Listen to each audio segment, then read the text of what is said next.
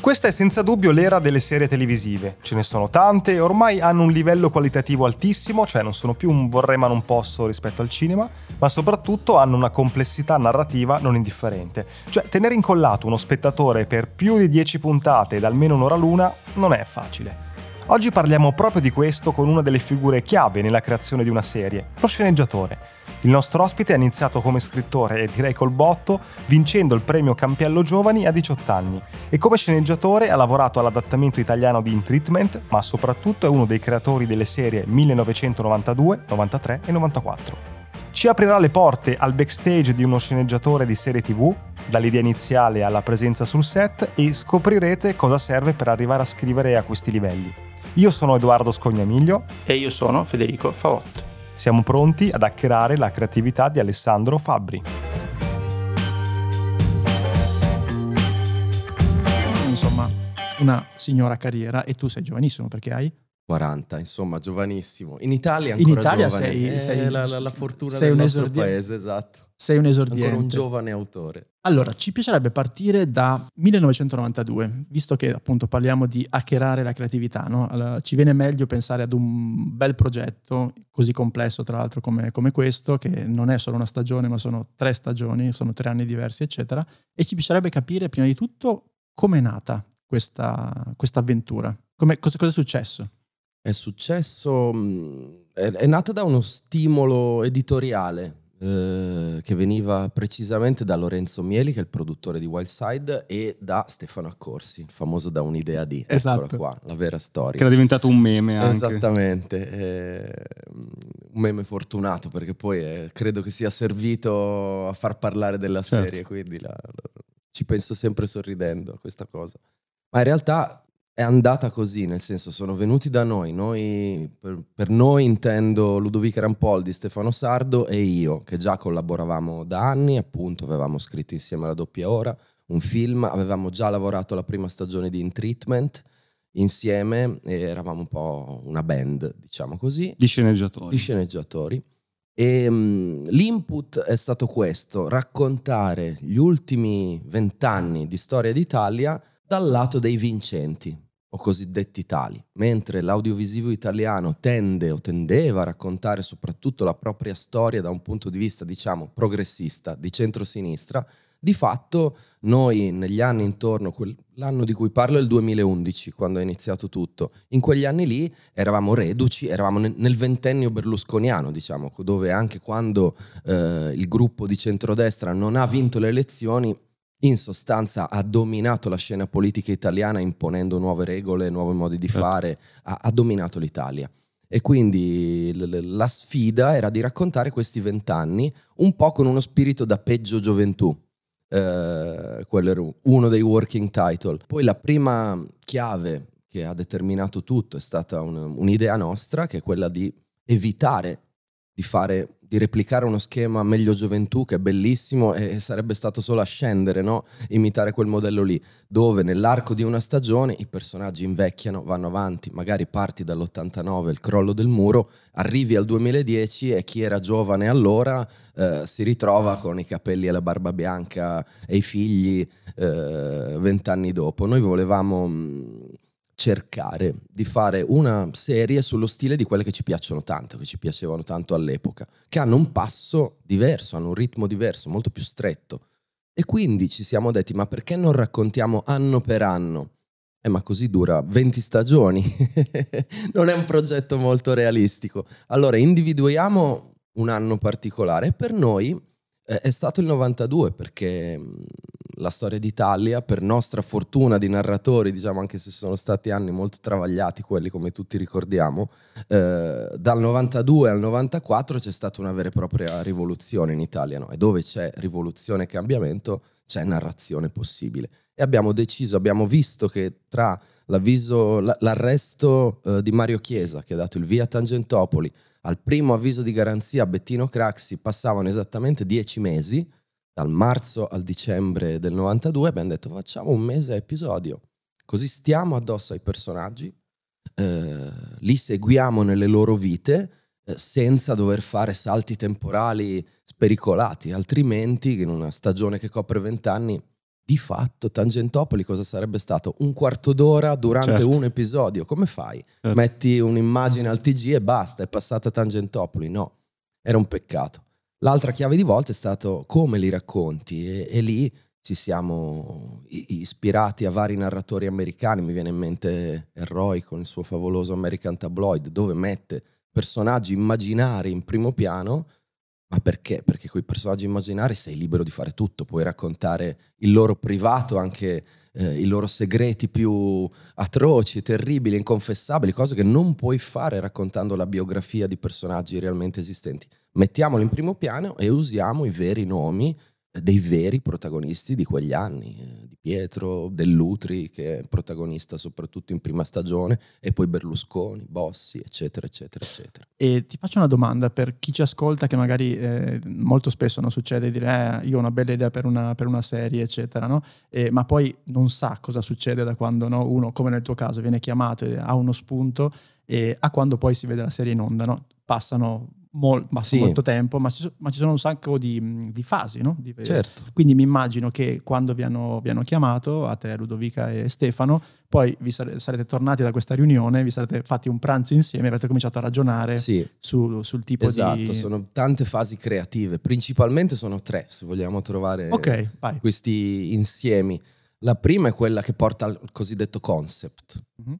E, e come si fa? Si se sei in gruppo, discuti, parli, vagli tutte le varie possibilità narrative sui personaggi e soprattutto credo che nelle serie ci si focalizzi, ci si debba focalizzare molto sui personaggi e per personaggi intendo al di là di quello che è character nel presente della storia, anche la sua cosiddetta backstory, il suo passato, sue- i suoi segreti appunto, la sua doppiezza, questa è una caratteristica de- dei bei personaggi seriali, c'è sempre una parte di loro che li tira da un lato e una parte di loro che li tira dall'altro e sono sempre tormentati e rimbalzano tra queste due metà di se stessi, un po' come sono le persone reali in realtà. Nessuno di noi è perfettamente risolto e tutti abbiamo dei dilemmi.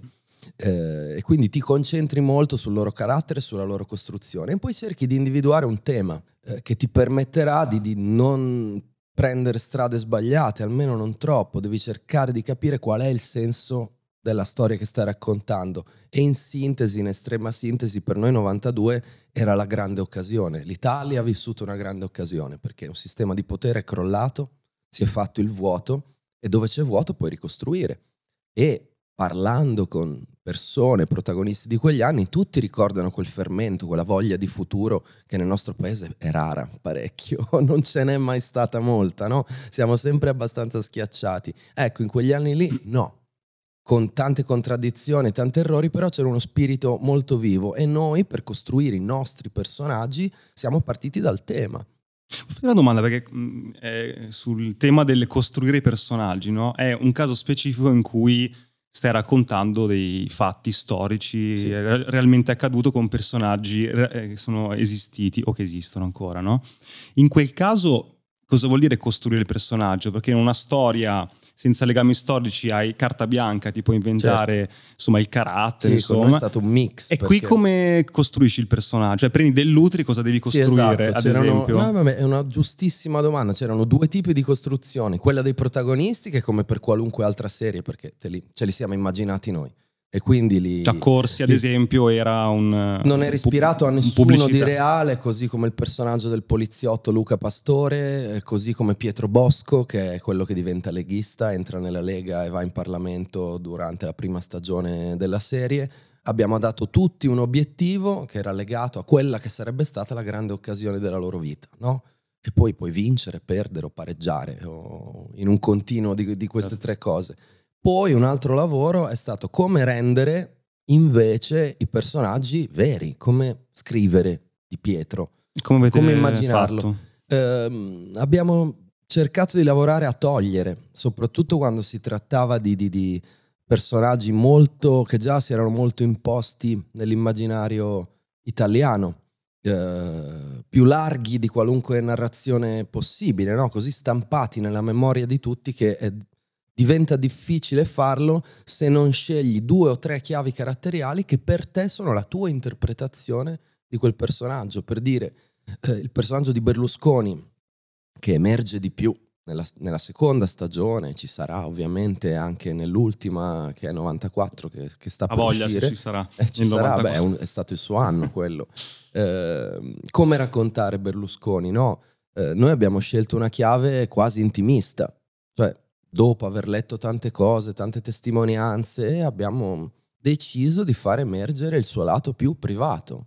Tu apri solo una piccola finestra su un grande mondo che è una personalità reale e, e cerchi di, di- di- di carpire quei 3-4 colori che secondo te funzionano bene nella storia, nella tua storia e allo stesso tempo non vanno a violare la realtà, restituiscono un carattere eh, in modo onesto narrativamente. Per Di Pietro è quella frase della prima stagione, rock and roll. No, Di Pietro quell'anno era rock and roll. Poi chiaramente Di Pietro era ed è tante altre cose, ma per noi l'energia che esprimeva quell'anno era quella lì.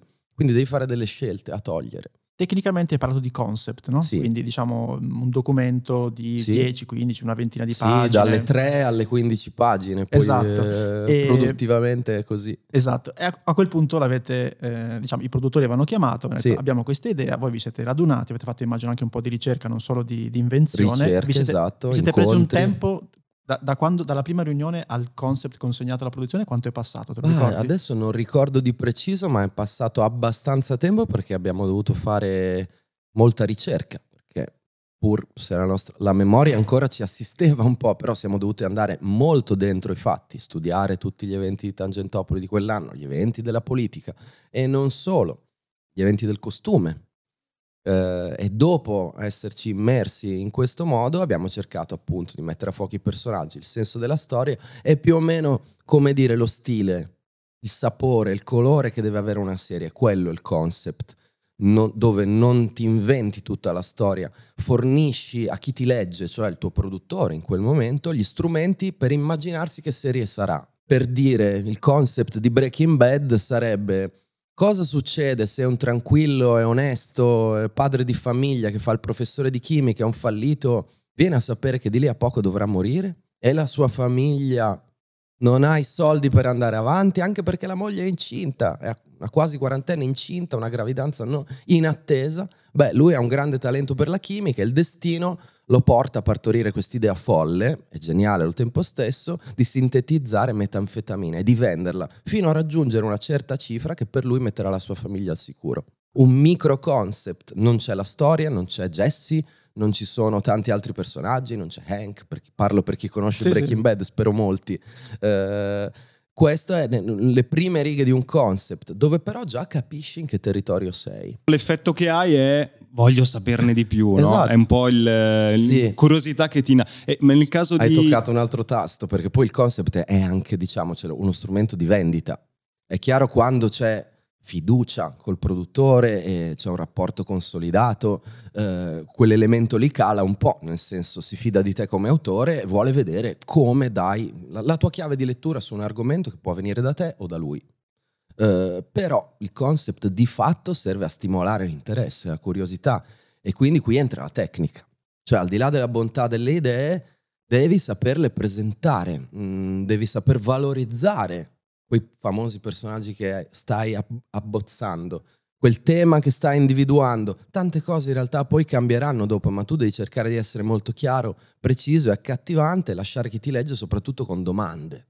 Ti chiedo qual era il concept con questa sintesi di no- 1992, perché tu in realtà avevi un problema da affrontare che in teoria io la storia del 1992 la so già, no? Sì, Invece, certo. e come l'hai scritto? Cioè come l'hai Vado a affrontato? memoria. Eh. Eh, il 92 in Italia è stato l'anno di un terremoto, tutto è partito da un piccolo fatto, un piccolo arresto per corruzione per un tangente di 7 milioni di lire, asterisco, parentesi che metto adesso, se ci pensate Niente. sono 3.500 euro, no? Cosa è sarà ridicolo. 7 milioni di lire. Però da lì è stata la prima tessera di un domino che ha fatto venire giù un intero sistema.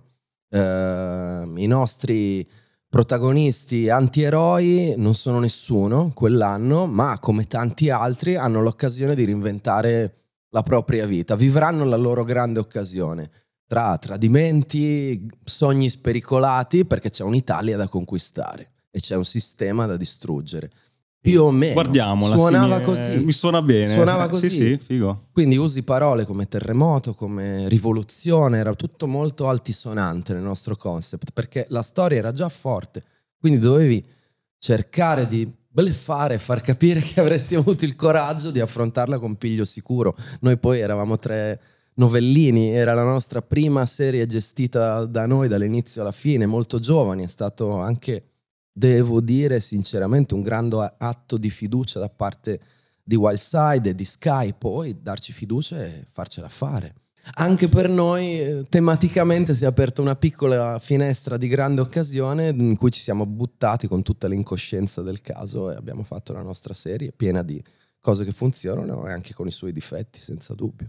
Hai citato Sky, no? che Sì. diciamo, è il broadcaster in questo caso, no? quindi Sì. ci sono due entità, c'è il produttore Sì. e quindi la- chi produce la serie, chi o ha l'idea o magari un autore va lì e gli porta l'idea e c'è il broadcaster, quindi diciamo automaticamente i committenti diventano due, no? si sdoppiano. Esatto. Il concept era già pre- previsto che ci fosse Sky o c'era già previsto per una satellitare, era già previsto oppure eh, c'erano ancora "Ah, facciamo il concept poi vediamo a chi portarlo. Ma io vado a memoria, eh, non, non ci metto la mano sul fuoco perché sono passati un po' di anni. A me sembra di sì, mi sembra che già l'intenzione per come sarebbe gioco forza risultata quella serie lì, cioè in quegli anni soprattutto molto di nicchia, diciamo così, non- molto fuori dagli schemi di quella che era la serialità italiana ai tempi.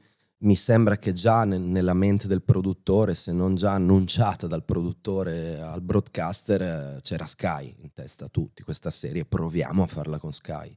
Ok, Era l'editore giusto.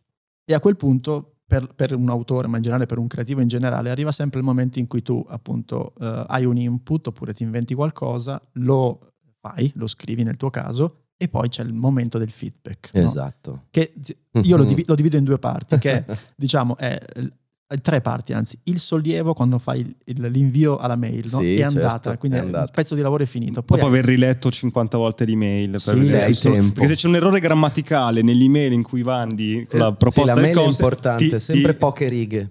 esatto, che così sbagli meno. Sì, esatto. E, mm, poi c'è l'attesa, ok? Sì, E, e poi c'è il feedback, ok? sì. Come è andata il primo, cioè, questo concept? Come è andata? Cioè, avevate, c'era il produttore, poi avete messo a posto delle cose, siete andati a Sky, cioè come è andata poi da lì in avanti? Da- a partire, io mi ricordo che a partire eh, la commissione del produttore per- era per un- più una mini Bibbia che un concept. Perché? Perché lanciare solo questo tipo di intenzione in una pagina, mh, data l'innovatività diciamo, del progetto, non era sufficiente a un broadcaster per dire ok, belle intenzioni e poi chi sono questi antieroi che vivranno questa storia? Come, cosa succede? Come andrà?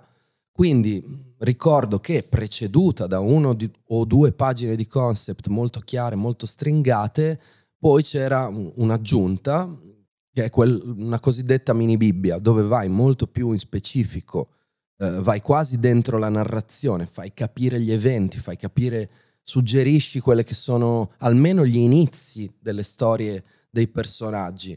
Lo ritroviamo qui all'inizio e poi gli succede questo, questo, questo, questo. Racconti quel tanto di storia per far capire che direzione prenderà La serie. la, la sua, la storia del singolo personaggio, sommata a quello degli altri, costruisce la serie e ti ritrovi con una trentina di pagine circa.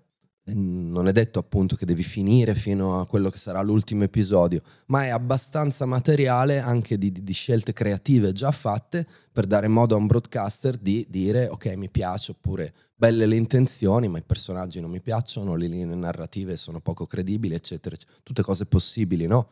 Quindi a Sky arrivò questa mini Bibbia eh, e ci fu, per fortuna nostra, un- buona accoglienza di questo documento, ci fu l'intenzione di andare avanti e quindi passare alla fase dopo. Quindi, riassumendo, prima il concept che può anche essere molto stringato, poi a volte accade, a volte no, la costruzione di un documento che non è proprio tutte, tutte le storie di tutti gli episodi, ma scende più di preciso nella narrazione, la cosiddetta mini Bibbia, dove magari per sommi capi restituisci il senso di una linea. E poi c'è il vero soggetto di serie che è il famoso step number two, di cui stavamo per parlare, credo. Se c'è il pollice su della produzione del network, c'è la fase 2. dove devi costruire gli episodi facendo i soggetti. Faccio una domanda banale che magari però uno che non, non fa questo mestiere se la fa, no? Quando diventa lavoro? Nel senso, quanto è investo il mio tempo in un progetto e quando dici da qui in poi andiamo avanti solo se eh, di, diventa un progetto concreto certo. in cui c'è anche una, parte di retribuzione, no? Certo, un, beh, è chiaro, qual è il, l'asticella? Questo è un mestiere, cioè secondo me mh, mm, un conto è scrivere narrativa, nel senso che è, più, è un gesto creativo più naturale mettersi lì e scrivere un romanzo, anche lungo, senza avere nessun tipo di rassicurazione sul suo futuro. Per un motivo creativo sempre, nel senso che tu stai producendo l'opera finita. Invece, tutto ciò che c'è di scrittura nel mestiere di sceneggiatore è una scrittura più tecnica che è finalizzata a un altro risultato. Si va molto di più sulla sostanza, che è anche il bello della scrittura di sceneggiatura, devi, devi, solo focalizzare le idee giuste e spiegarle in modo chiaro, senza tanta retorica. E quindi mio consiglio, ma anche come ragiono io, cioè fino alla fase del concept è anche sano mettersi lì e giochi. Dire, questa vorrei che fosse la mia serie o la nostra, se lavori in gruppo e te la giochi, nel senso fai due, tre, cinque pagine, se già ti ha preso la mano con i personaggi puoi anche farne di più, però produci lo step 1 che diventa una cosa che puoi mandare in giro per il mondo. Se la può leggere un produttore, può dire sì o no, mi interessa, vai avanti. Ma a quel punto ti fermi. Non ha senso, se deve essere solo un documento tecnico, diciamo così, da sceneggiatore, mettersi a fare i soggetti. Eh, è meglio fermarsi magari e pensare qualcos'altro e arricchire il tuo carnet di tante idee, di tanti progetti diversi. Poi se qualcuno ti paga, insert coin, e nasceranno, no? nasceranno i soggetti e nascerà la serie. Esatto, eh, tu lavori moltissimo, almeno sul lato sceneggiatura con eh, due persone, no? sì. sempre le stesse, appunto abbiamo, li abbiamo citati, Stefano e Ludovica. E com'è lavorare in gruppo? Nel senso che eh, a me personalmente è capitato di lavorare magari con diversi gruppi, poi ti conosci, cerchi di lavorare sempre con le persone ormai di cui ti fidi, sì, eccetera. In parte sì, in parte cambi, in parte e... scrivi da solo, io cerco di fare tutte e tre le cose in realtà. Esatto, e la, la mia domanda è questa, no? ci sono dei momenti in cui... Eh, siete in tre e avete tre idee diverse, no? oppure magari ci sono dei momenti in cui uno vorrebbe andare in una direzione e due in un'altra. Ecco, in quei casi come ve, come ve la sfangate? Voi? Ma io t- tendo, tra, tolti rari casi, eh, lavoriamo insieme dal 2005, poi soprattutto ultimamente ciascuno ha fatto, tra mille virgolette così, per così dire, i suoi progetti solisti, eh, ma continuiamo a avere progetti in ballo tra noi tre. Quando lavoro tendo io anche, quando lavoro di mio, tendo io a crearmi un gruppo intorno di gente con cui so mi trovo bene, con cui scambio idee per bene e tendo a creare un numero dispari. eh, questo è importante. Perché c'è sempre una maggioranza. A proposito di politica e di democrazia, non ricordo una volta che ci siamo andati, una in tanti anni in cui siamo andati in stallo perché le risposte erano A, B e C. Le risposte erano sempre A e B, quella più votata, via, approvata. Fiducia, ci serve fiducia nei tuoi colleghi, nel senso tu sei convinto di una cosa, gli altri due o quattro ne dicono un'altra, devono aver ragione loro e se non hanno ragione si fa quella lo stesso. E in quel caso mh, c'è una fase di concept o di soggetti, è sempre un lavoro in contemporanea insieme oppure vi dividete il lavoro su oh, tu sviluppi questo personaggio, tu fai qualcos'altro, come funziona il, il team? Diciamo? Ma più è compatto il lavoro meglio è. Il metodo che seguo sempre quello di parlare tanto in gruppo prima, cioè prendere tutte le decisioni insieme, su tutto, sulle linee narrative dei soggetti, sui personaggi, sugli eventi, prendendo appunti semplicemente, facendo una specie di brogliaccio che, che altro che non è che il report del tuo brainstorming, della tua riunione. Una volta decise le cose c'è la parte operativa dove di fatto ti dividi, eh, ti dai tot giorni per dire io scrivo i primi due soggetti, tu scrivi il 3 e il 4, tu il 5 e il 6, però quello come dire è il meno, dopo un po' che lavori insieme, è solo dover mettere in bella le idee che hai già avuto, ma il valore vero è nelle idee e le idee vengono meglio lavorando in gruppo. Io ho anche lavorato da solo, vi assicuro che è uno sport estremo perché mm. ti devi fare una specie di brainstorming da solo, una writer's room nella tua testa, è, è incredibile quanto si moltiplichi la pressione. Che non hai il rimbalzo. Non hai il rimbalzo. non hai rimbalzo, non hai nessuno, neanche uno sguardo di qualcuno che ti ascolta, per cui è stata dura, volevo provare, ma è stato veramente faticoso, lo è, è faticoso, è anche molto esaltante quando senti di aver prodotto qualcosa di buono, però è appunto sport estremo, da dosare, non, non si può sempre fare la pista nera, anzi il fuori pista eh, senza soccorsi intorno. Insomma. Volevo chiedere, in questa tanto. fase di, brainstorming, termine abusato, no? ovviamente, andate un po', vi fate guidare un po' dalle idee, dal discorso o c'è anche un metodo che avete magari sviluppato implicitamente negli anni, no? di sequenze da seguire per arrivare un po' a una sintesi, in questa fase più di creazione. Dobbiamo fare certo, una serie. Che è la più importante, e... esatto. Io credo che il, il, mio metodo sia questo, cioè ho ben chiare e cerco di non dimenticarmeli in, in testa i due o tre argomenti di cui bisogna parlare quel giorno. Poi da lì puoi divagare in modo estremo anche, però sai che devi partorire qualcosa sulla backstory del personaggio X, devi ra- cercare di raggiungere una maggiore chiarezza tematica perché se arriva il produttore ti telefona e ti chiede ma di che parla sta storia? Ancora non sai rispondere? Eh, e quindi poi sapendo che tutto convergerà verso quegli argomenti ti prendi tutte le libertà, divaghi, ti distrai eh, e serve tempo per farlo ovviamente, ci devono anche essere dei momenti di vuoto di pausa, di distrazione. Meno imbrigli la creatività, più idee ti vengono. Ti vengono spesso quando stai pensando ad altro. Magari hai parlato mezz'ora del personaggio, poi dici, bene, non abbiamo partorito niente. Cambiamo prospettiva, parliamo di tema, ti blocchi anche lì e poi ti viene un'idea sul personaggio. Lanciata la mattina, al pomeriggio. Devi darti un tempo, sapere più o meno quali sono i tuoi tempi e chiederli, pretenderli più o meno, cercare di conquistarteli eh, per fare un bel concept, secondo me, lavorandoci abbastanza a pieno regime, perché poi il lavoro si compone anche di tanti lavori in parallelo, il lavoro di sceneggiatore, però ci vuole um, tre settimane, un mesetto. Tutti, gio- tutti, i giorni? No, tutti i giorni no. Okay. Però con la testa lì, diciamo, per fare un lavoro fatto bene, per valutare davvero tante possibilità e uh, creare, mettere davvero un primo mattone solido, perché se non lo metti poi sarà sempre un boomerang, per non dire altro, che ti torna indietro. Ciao, interrompiamo la puntata per ricordarti che se vuoi puoi sostenere Hacking Creativity cliccando sul link Buy Me a Coffee che trovi in descrizione. Puoi scegliere tra una donazione e una tantum, tre livelli di abbonamento con tante cose in cambio e gli extra che sono delle consulenze uno a uno con noi. Ma lo so cosa stai pensando, perché dovrei farlo?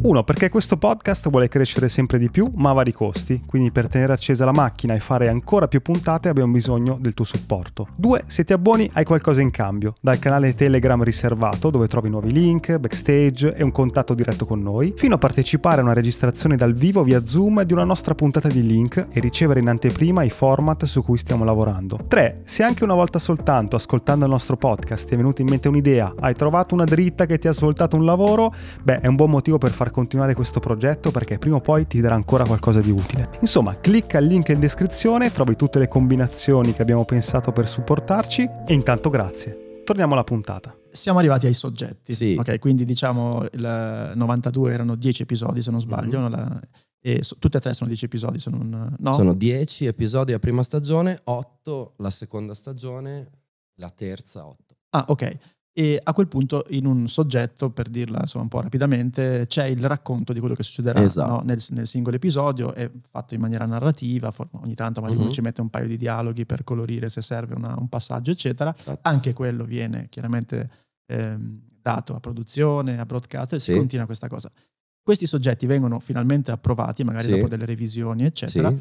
Che succede dopo? A quel punto si va, a parte che i soggetti possono assumere forme diverse possono essere e dipende da varie cose. Uno, se è la prima stagione di una serie, tutti vogliono vedere con chiarezza, eh, senza rimandare al momento della sceneggiatura, ehm, che è l'atto finale per il lavoro di sceneggiatore, quando vedi i personaggi vivere di fatto. Per cui i soggetti spesso assomigliano a trattamenti, a scalette.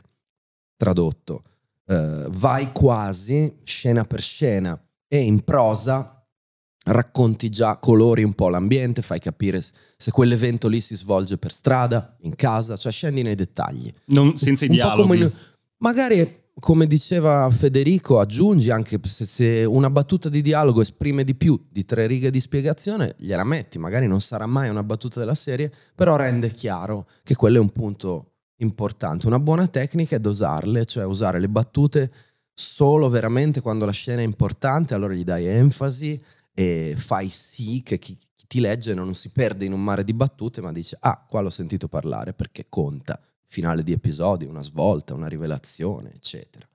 Eh, altre volte i soggetti sono più stringati, eh, sono 3-4 pagine dove in modo il più possibile sciolto, ma senza mai entrare nei dettagli, racconti quello che succede. Per dire, X litiga con Y e si lasciano male, è un punto di soggetto ultra asciutto.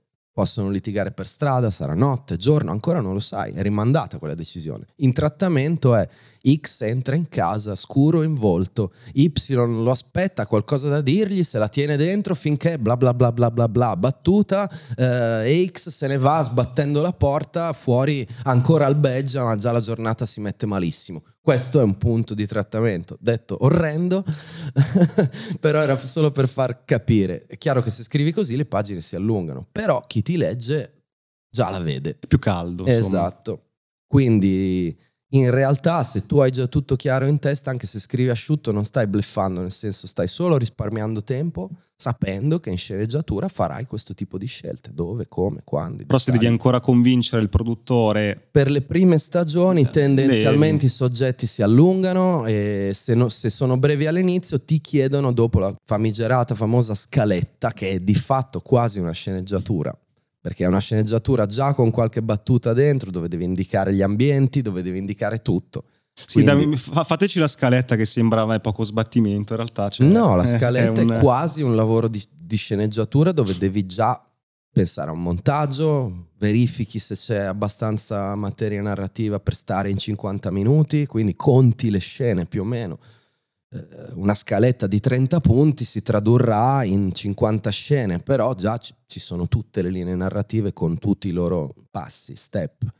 Prima litigano, poi fanno pace, poi si rivedono da lontano, bla bla, tutto. Riassunto è, dopo un litigio iniziale, e dopo essersi guardati in cagnesco a distanza, a fine episodio ci sarà un rilancio imprevisto nella loro storia d'amore. Ok, ma come? Quanto? Quanto si guardano da lontano? Per quante scene? No? È una fisarmonica che- si apre. Quindi soggetti, poi forse scalette e poi è che è la parte secondo me più faticosa e anche più importante. Perché il concept è ancora tanta teoria e lì scendi sul concreto, devi far funzionare gli episodi che siano brevi o lunghi i soggetti, devi sentire che c'è un tre atti dentro, c'è una struttura che funziona dentro ogni episodio, c'è un crescendo nell'intero arco di stagione. Quando arriva alla fine torni indietro, aggiusti cose prima, insomma è il vero progetto. E poi si va in sceneggiatura dove sono coinvolte altre abilità creative, senza dubbio. E di solito cosa si, si- si pensa? no? Si pensa che, ok, sceneggiatura, ce l'abbiamo fatta, prima versione, si manda, arriva il bonifico, vacanze. ok? E Sì. questa è la visione romantica del Sì. mestiere, no? Solo che la verità è che la prima stesura di solito è la prima di una... no? Di tante. Di tantissime. Ma anche no? se funziona, comunque non Com- sarà mai bella come deve, può essere. Esatto. Quindi Nel vostro caso in particolare, voi siete anche creatori della serie, no? Mhm. C'è questa figura che in Italia è- sta, sta nascendo, no? Quella che è la mitica figura dello showrunner americano, no? sì, noi Quello- diciamo show walker, tra noi non è che corriamo ancora, Esatto, esatto. Camminiamo, non, abbiamo, non avevamo sulla serie tutti i poteri che ha uno showrunner americano. No, però diciamo la vostra influenza no, si è non solo appunto finiamo questo percorso, siamo andati alle sceneggiature, abbiamo fatto um, due stesure, tre stesure, sono arrivati gli attori, abbiamo fatto delle letture con gli attori, sono arrivati i registi, abbiamo visto col regista, abbiamo fatto lo scouting location, certe cose le abbiamo dovute riscrivere perché la location non c'è più, è diversa, diciamo, è un lavoro continuo. Poi Esatto. iniziano, c'è la preparazione, iniziano Mm. le riprese, voi se non mi ricordo male vi siete alternati voi tre sul set. Questo vuol dire, ehm, come dire, eh, salvaguardare un po' il proprio lavoro da una, da una parte, da- curarlo, continuare curarlo, a curarlo. esatto, eh. esatto. E quanto entra però uno sceneggiatore nelle decisioni durante il set? Cioè, Noi avevamo anche, diciamo, un incarico a latere oltre a firmare soggetti e sceneggiature, avevamo un incarico di produttore creativo. Mm. E Non quindi con quel diciamo titolo, con quel credit, avevi voce in capitolo perché per accordi con la produzione eh, avevi l'in- un incarico che andava al di là di quello già svolto di fatto di scrivere, era di curare, di contribuire a, a- a mantenere una visione artistica coerente in un momento importantissimo che quando la serie viene realizzata, viene fatta, ci sono tutti i reparti all'opera, costumi, scenografia, fotografia, non parliamo di regia e recitazione ovviamente, no? Eh, E quindi essere lì, tuo testo alla mano e poter interagire con voce in capitolo con gli altri reparti, con accordi presi prima. Io non ricordo una volta in cui c'è stato, come dire, un brutto attrito con i registi, era tutto chiaro fin da subito. Noi saremo sul set, eh, è chiaro, sul, regista, e- e sul set il regista è il capo, è lui che ha la responsabilità di un budget che ogni giorno vede partire molti soldi, che è una grossa responsabilità e serve un certo carattere per reggerla, però serviva anche fiducia, nel senso che c'era un dialogo aperto, Noi insieme guardavamo le scene al monitor e noi applicavamo il nostro filtro della nostra pro- professionalità a quello che vedevamo succedere, quindi ovviamente stavamo particolarmente attenti ai dialoghi, alla anche. alla, esatto, l'interpretazione intesa come momenti emotivi dei personaggi, eh, perché quello che succede in realtà è questo. Più, molto più per una serie che per un film. Mm, Per come sono fatti i piani di produzione in Italia, ti ritrovi gioco forza a girare per ambienti, per dire ora, queste due settimane, giriamo tutte le scene a casa del personaggio tizio. Poi abbandoni quella location affittata per il periodo e vai da una parte. Quindi in due settimane giri scene che vanno dall'episodio 1 all'episodio 8 in disordine. Casino. Sì, per cui giri una scena dell'episodio 3, pausa, poi ne fai una di corsa dell'episodio 7 perché è breve, e come chi ha in testa il perché di ogni singola scena e deve tenere la continuità. Gli attori, anche quelli bravi, per loro stessa conformazione, devono concentrarsi sul singolo momento, sulla singola scena. Il regista deve curare l'aspetto visivo, c'è poco tempo, bisogna girare tanti minuti al giorno e che lì ci sia qualcuno che ha in testa la narrazione, secondo me è molto utile, perché sa il perché c'è scritto sorride in didascalia. Se l'attore non sorride dice, ah ma mi viene meglio così, è più drammatica, la risposta è sì. Per la singola scena magari sì, ma l'episodio dopo succederà una cosa per cui è meglio se sorridi adesso, fidati. C'è sempre fidati, è il sottotesto di questo, no? È il rispetto reciproco. Spesso c'è da dire che il lavoro degli attori porta cose, o della regia, porta cose nel testo mi- migliorative del lavoro che avevi fatto, perché lo sforzo creativo dello sceneggiatore è immenso, ti devi immaginare tutto, non puoi calcolare tut- tutte le possibilità belle che ci sono in un momento, in una scena, in un segmento narrativo e quindi lì devi essere bravo a cogliere, tu affidarti e dire no no vai vai vai, questa funziona di più, ma sempre perché hai la storia in testa. C'è, c'è qualcosa che hai cambiato rispetto a quello che avevate scritto sul set? Ti ricordi una volta in cui hai deciso di Ma- modificare qualcosa? Sempre già ascoltando le battute in prima battuta, scusate il gioco di parole, ti rendi conto che l'attore facendo la sua già cambia qualche parola. Se c'è un grosso cambiamento che va a alterare il senso, glielo fai presente, se no se il senso della battuta rimane e anzi lui ha, gli ha dato uno stile più preciso, più realistico, neanche ci pensi a come era scritta. Ah, non dici no, io ho scritto perché no, non è del- l'atteggiamento sbagliato. Eh, certo. È proprio sbagliato perché conta la storia che stai raccontando. Non ti devi legare alla virgola o al punto, al fatto. Puoi tenere a mente il ritmo, sì, magari lui fa una battuta molto bella ma troppo lunga e sai che andrà a allungare, allora gli dici no, è meglio se la dici più stringata. C'è quel tipo di lavoro lì per- però live. Capita lì quando hai la fortuna di stare sul set la fortuna di poter dialogare con gli attori, eh, fai questo tipo di lavoro dal vivo e spesso se hai tempo ti leggi un attimo la scena prima con gli attori, la fai provare eh, in presenza o senza del regista, non non c'era una regola, voglio dire, mm, ma è capitato molte volte, ci si sente al telefono il giorno prima sapendo quelle che sono le scene il giorno dopo e spesso l'attore dice ma questa non mi torna tanto, oppure è un po' indicibile, perché spesso scrivi una cosa che letta con gli occhi è, è bella, Poi prova a dirla ad alta voce, ti incarti. E l'attore si incarta e giustamente si incazza, dice cosa hai scritto? No, no, no, no, qua deve cambiare. Bisogna scioglierla. Fai del tuo meglio per scioglierlo o aiutarlo a farlo. Senti, ci hai fatto una panoramica bellissima del mestiere, no? Poi avremo anche il montaggio, eccetera, Yes. eccetera. Insomma, è un lavoro che non finisce praticamente, No. finisce solo quando va in onda. E Sì. tra- non Quando vai in onda la serie vomiti perché non ne puoi più praticamente. Oh, stai parlando di sede che odi adesso. perché dopo sì, tutto sto- no, cioè, è un- tutto un continuo, è un flusso e poi è strano perché quando l'hai ideata era due anni prima e quindi la vedi tempo dopo, E è una stai già- percezione tutta tua. E stai già scrivendo quella dopo, Sì, no? Esatto, quindi- vieni, vieni influenzato dal set. Esattamente. No, e quindi è un, è un flusso continuo e stai facendo contemporaneamente altri progetti. Sì. Per cui tutta que- Spesso sì, almeno. Creativamente stai già con la testa da un'altra parte, ma quello è salvifico perché quando la guardi hai già la mente abbastanza sgombra. E quindi dici, "Toh, ah, guarda. Ti volevamo chiedere una cosa per passare poi a un altro argomento importante che è quello dell'insegnamento. No? È interessante per una persona che ci ascolta dire ok, io- ma io voglio diventare Alessandro Fabbri, no? voglio diventare quello che... Non so se consigliarglielo. diciamo, voglio fare il mestiere di Alessandro. Ok, Fabbri. meglio, ecco, meglio- meglio. ok. Però diciamo, se tu dovessi riavvolgere il nastro, no? hai detto che, che hai 40 anni, no? Sì. torna indietro, vai ai 18, vai ai Sì. 16, eccetera.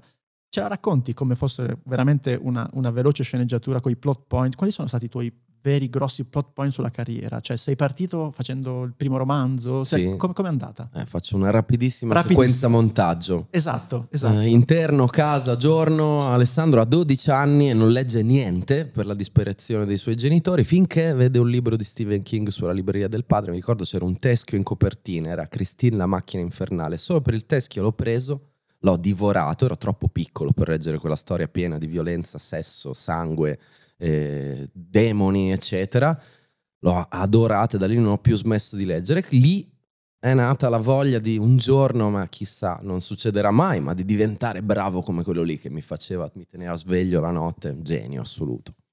Quindi il mio primo desiderio è stato scrivere romanzi. Ho iniziato così. Eh, un- una svolta importante è stata qualche anno dopo, quando ho vinto il Campiello Giovani nel 96 con un romanzo breve. E due anni dopo, no, quattro anni, l'ho scritto due anni dopo, è uscito quattro anni dopo, ho scritto il mio primo romanzo, che era un thriller ambientato a Los Angeles, perché nell'incoscienza dei 19-20 anni dice, vabbè, che ci vuole, no? Oggi non, non avrei il coraggio di, di- farlo, ma all'epoca ero più intelligente. Quando scrivi i romanzi è gratis, puoi andare- Sì, non è una produzione di una serie uguale. che costa. E quindi io no? mi vedevo, to- cioè non mi vedevo scrittore, eh, proprio no, però sognavo di fare quello. E poi, da, proprio da quel romanzo lì, poi ne ho scritti altri, però proprio da quel romanzo lì è sgorgato il mio primo lavoro di sceneggiatura, perché per mia fortuna venne opzionato da un produttore, eh, vennero presi i diritti del libro e mm, il produttore mi mise nel team di scrittura eh, insieme. Era la mia prima esperienza, stavo studiando all'università a Bologna, prendevo il treno, andavo a Roma e facevo riunione di sceneggiatura sul mio stesso libro, che era una figata, cioè, Certo. mi sembrava di sognare a 22 anni, 23 e, e quella è stata la mia prima esperienza. Poi altra svolta importante è stata mh, decidere di fare il corso RAI eh, qualche anno dopo, una volta presa la laurea che non c'entra niente. Corso Rai in? il corso RAI, il corso Script RAI era un corso che esisteva presso la RAI in quegli anni, parlo del 2005, esisteva già da anni a quell'epoca e da lì insomma non me ne sono più andato da Roma e ho ini- ho iniziato di fatto a fare questo lavoro. E poi due anni fa hai ricevuto una telefonata dalla scuola Holden, Sì. immagino, e ti hanno detto vieni a fare il maestro Sì. per due anni eh, per i nuovi allievi che si iscrivono appunto e li hai accompagnati fino a questi giorni, pochi giorni fa hanno fatto il loro, no, il loro ingresso diciamo nella- nel mondo dei professionisti presentando no, i, le loro, i loro primi concept di serie eccetera. E, ti voglio chiedere due cose. Come è andata questa esperienza, questi due anni? Io ti ho visto ieri, eri emozionato. no? Molto emozionato alla fine di questi due anni, Esatto. molto, ero molto emozionato. Quindi sì. ti, ti chiedo un riassunto. Io sto facendo il tuo stesso percorso, Sì, se no sì, ho sì, finito lo- il, il primo anno. Per chi non lo sa, cosa insegnate voi due? serialità. Serialità. Serialità, esatto. E fa- In teoria Che- sappiamo come si fanno le serie e cerchiamo di insegnarlo esatto. ad altri. E ci hanno dato questo nome molto molto simpatico, che è maestro, che fa Maestro. molto ridere. Beh, Maestro. bello però. Sì, è bello Sono perché- stato il maestro per Esatto, due anni. fa- cioè, senti odore di lavagna, gessetti, Sì, sì, no? sì, Sì, sì, eh, sì, cioè, era libro scelta. cuore. Sì, esatto. E- Devi dirlo con la pronuncia inglese che fa figo, maestro. Maestro. Eh, esatto. Maestro. Esatto. No, eh, questa diciamo come è andata rapidamente e la seconda è, visto che questo è un podcast che si rivolge no, a sia chi è creativo e chi vorrebbe in qualche modo magari diventarlo e fare della creatività il proprio mestiere, secondo te siamo tutti potenzialmente creativi o c'è qualcuno che nasce creativo e qualcuno che purtroppo deve dire no, tu no? Ma secondo me c'è molto il falso mito delle, delle persone benedette dall'ispirazione. È chiaro che ciascuno ha le sue inclinazioni, se uno è proprio stonato come una campana è dura che diventi un cantante o un musicista, ok? Eh, se non sei stonato, tendenzialmente la musica ti piacerà un po' di più. e lì entra, credo, all'inizio proprio un elemento di ambizione sana, di sogno, di voglia. Quella di cui parlavo prima, cioè non sai fare niente, ma dici mi piacerebbe essere quella cosa che non dipende dal talento, dipende da una tua folgorazione, come quando ti innamori di qualcuno. Quindi quell'amore lì e quella passione sono molto importanti. E poi credo che la creatività, uno debba avere l'umiltà di capire che la tecnica è importantissima. Parlo per la sceneggiatura, eh? cioè per la musica è dato per scontato. È dato per scontato, anche i più grandi geni musicali si sono fatte miliardi di ore di solfeggio e non parlo di musicisti classici, parlo anche di rocker o jazzisti che a livello tecnico sono dei mostri. Più tecnica introietti, cioè la usi senza pensarci, migliore sarà la tua creatività. Per cui io con i miei studenti ho cercato di battere, battere, battere, battere sulle 7, 8, 15 cose davvero importanti a livello tecnico, quando, ma quando? Quando pensi a una storia, perché noi non abbiamo una chitarra da suonare, siamo noi stessi la chitarra quando sei uno sceneggiatore, sei tu il tuo strumento, è il tuo cervello che deve partorire idee. Quella è la musica che stai facendo. È complicato. Ce ne dici due, le, le due cose importanti. Ma deve intanto... Perché le altre, le altre ti devi iscrivere al, al, al corso alla Holding e le scoprirai. Sì. Facciamo il, il, il, teaser. il, teaser. Però le prime due sono te più importanti che hai insegnato ai tuoi studenti, quali sono? Secondo me la prima è una postura emotiva, secondo me, giusta. Cioè, mai, cioè il più possibile scindere l'oggetto a cui stai lavorando da te. Nel senso, eh, se sei un musicista è più facile, non dici quel musicista è quella canzone, quel musicista ha fatto quella canzone. E ne farà 10, 100, 200 nel corso della sua carriera. Quello che conta è la sua abilità nel farle quello su cui devi davvero lavorare, la tua abilità nel farle. Poi a volte verranno bene, a volte verranno male, a volte verranno così così, ma il punto non è quello. Non devi mettere tutto il tuo ego in una storia per cui se va bene sei un genio o se va male sei una pippa, come si dice a Roma. Non è proprio così. Devi curare la tua creatività e curare la tua creatività significa staccarti dal tavolo che stai costruendo. Tu sei il falegname, quello è il tavolo. Non, non va bene quello? Ne farai un altro avrai imparato dai tuoi errori. E l'altra cosa è studiare le strutture. Mm. Sapere ah, cosa cioè? significa cioè? scrivere in tre atti, guardare le serie e i film in un certo modo, vedendo dove sono le svolte, dove sono i plot point, a che punto e perché. Come date queste regole base, che in realtà sono pochissime, sono poche perché non ci sono tante regole per scrivere, però te le devi avere stampate in testa e poi non pensarci più ma usarle, capire come giocarci, che sono elastiche per nostra fortuna, come spostare una cosa, come allungarne un'altra, però devi partire da, dalle basi e su quelle devi starci sempre. Per me insegnare è molto utile perché è come mettere olio nel motore, cioè do consigli agli altri molto migliori di quelli che applico a me stesso. Per cui tornando a casa in treno dico, ah però ho detto una cosa che dovrei fare. Quindi chiudendo il cerchio, se uno vuole fare il tuo mestiere, che tipo di percorso gli consiglieresti? Scrivere un romanzo e poi dal romanzo come hai fatto tu qualcos'altro? Come... Ma sai, a finire a fare il mestiere di sceneggiatore arriva gente che dalle esperienze più disparate. Quindi per fortuna sottolineo, per fortuna non c'è una regola, c'è chi ha fatto un cursus di scuole come la Holden, che secondo me è ottima, dove appunto impari la tecnica, hai dei prof, de- degli insegnanti che sono professionisti e quindi sapranno dirti qualcosa di utile. Poi è chiaro, sempre, conta sempre il filtro che metti tu alle cose che ascolti. Oppure parti dalla narrativa se ti piace quello, ma non è detto, può darsi che tu voglia sceneggiare basta e di scrivere romanzi o racconti non ti importi sono due mestieri attinenti, sono cugini. ma non sono la stessa cosa. E quindi mh, il consiglio di in- iniziare capendo se c'è un vero amore per le cose che vorresti scrivere. Cioè, ti piacciono davvero le serie? È la cosa che fai nel tempo libero che poi hai voglia di tornare a casa a fare? Hai voglia di correre al cinema a vedere l'ultimo film di X? E quella è proprio l'unico vero requisito di partenza. E poi credo che per sceneggiare a un certo punto, dopo che ci hai provato da solo, anche quello per me è importante. Cioè non devi arrivare in una scuola senza aver mai schiacciato un tasto del computer. Devi ess- esserti creato un po' una tua personalità già, in modo da essere abbastanza forte da aprirti ai consigli, alle novità che ti arrivano da un insegnamento. Perché se no sei troppo plasmabile.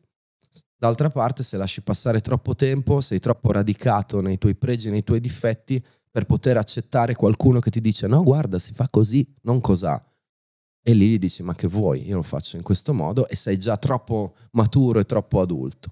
Quindi bisogna trovare quel balance lì, sentire quando si è pronti a affrontare un percorso di scambio. A quel punto sì, fare una scuola è molto utile, anche perché conosci gente che ha il tuo stesso obiettivo magari incontri colleghi con cui scriverai una vita. Io sai cosa proverei a dimmi se è vera questa, io proverei a fare questo trucco, no? fossi un ragazzo che magari ho scritto delle cose bellissime ma non ho i contatti, non, mm. so, non so non il numero del produttore. L'annoso problema. Io farei so. così, io sceglierei gli sceneggiatori, più che il produttore, sceglierei degli sceneggiatori bravi e proverei a scriverli io scriverei a te, io ventenne, scriverei a te dicendo guarda io ho scritto questa cosa, mi dai un parere, tu mi risponderesti? Ma guarda, sono totalmente sincero. Io no. Lo, no, no, ma non per... non scrivete. Tendenzialmente la risposta è no, ma per un motivo umano, logistico e pratico, nel il senso... Tempo. Il tempo. Ho non c'è veramente... Speranza, non c'è speranza. Po- no, ho veramente poco tempo per fare le, le cose che devo fare spesso quando stacco c'è una necessità come di chiunque quando esce dall'ufficio, di non tornare in ufficio facendo altre cose. Poi di mio, io leggo, a me piace leggere, leggo molto volentieri e, e, questa mia eh, propensione, anche voglia di leggere materiale altrui cercando uno scambio, l'ho tutto incanalata in questi due anni di insegnamento. Poi è chiaro, c'è gente che legge per professione, ci sono editor o ci sono gli editor e i lettori delle case di produzione, il cui lavoro è leggere per cui la mia vera risposta sincera è tendenzialmente no, perché è una cosa che non è il mio lavoro e non faccio e richiede tempo, cura, impegno, devi, se dai un parere deve essere un parere certo. professionale, certo. ti, ti va via una giornata di lavoro su cinque. Esatto. È il 20% del tuo tempo. Certo. Quindi, per chiudere, salutarti perché sennò rischi oh, veramente di perdere, certo, di perdere giusto, il treno. L'avevo dimenticato. No, allora, eh, un piccolo consiglio: se approcciate un professionista, non ditegli ho scritto un romanzo di 600 pagine, cosa ne pensi? Al massimo dite ho scritto questa cosa e ci sono tre righe, perché a quelle, quelle si possono leggere. Il pitch, e, il esatto, famoso pitch. Sì, e a quelle magari rispondi, dicendo, ah, è, è, buona questa idea, ok? Questo si può fare. No, l'ultima cosa che voglio chiedere è se ce li puoi dire, i tuoi progetti presenti, anche un po' futuri, cioè dove ti vedremo, dove vedremo le tue, le tue cose e cosa stai sviluppando e poi ti salutiamo. Ma guarda, nessun mistero, ma sono tutti progetti ancora appunto alla fase concept barra mini Bibbia, quindi non so okay. se andranno avanti. Uno in zona horror, sono tutti progetti seriali al momento, uno nella zona del mystery horror, quindi forse c'è un elemento soprannaturale e un altro è più sul crime. Vabbè, sei arrivato a scrivere 1994, quindi in teoria è prevedibile che se, se, va avanti dovrai scrivere ancora un bel po' di anni. Oddio, per ora 95, 96, 95 fai una serie sul governo Dini è una palla mostruosa, cioè diventa una storia intimista. Però cioè, se sei veramente un autore bravo e riesci a fare una storia Oddio, sul governo sì, Dini, sì, sei sì, un genio. Eh, un horror durante il governo quello, Dini. Esatto. Senti Alessandro, grazie, grazie mille. Grazie a voi, è stato un piacere. Ci vediamo presto. Ciao.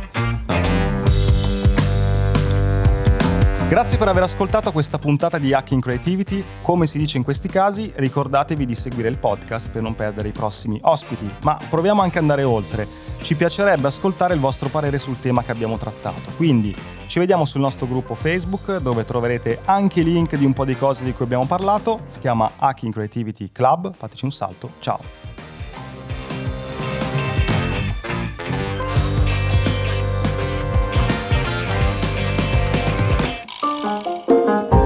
La puntata è finita e adesso cosa puoi fare? Beh, due cose. Uno, iscriverti ai nostri appunti. Trovi il link in descrizione per ricevere la nostra newsletter con tutti i link di cui abbiamo parlato, belli ordinati, così puoi leggerli in tranquillità e approfondirli. E due, puoi fare un giro sul nostro canale di Buy Me a Coffee. Se vuoi sostenere il nostro podcast trovi tante modalità, dall'abbonamento alla donazione one shot, agli extra. Quindi clicca il link, valuta se c'è qualcosa che ti interessa e intanto grazie per il tuo supporto.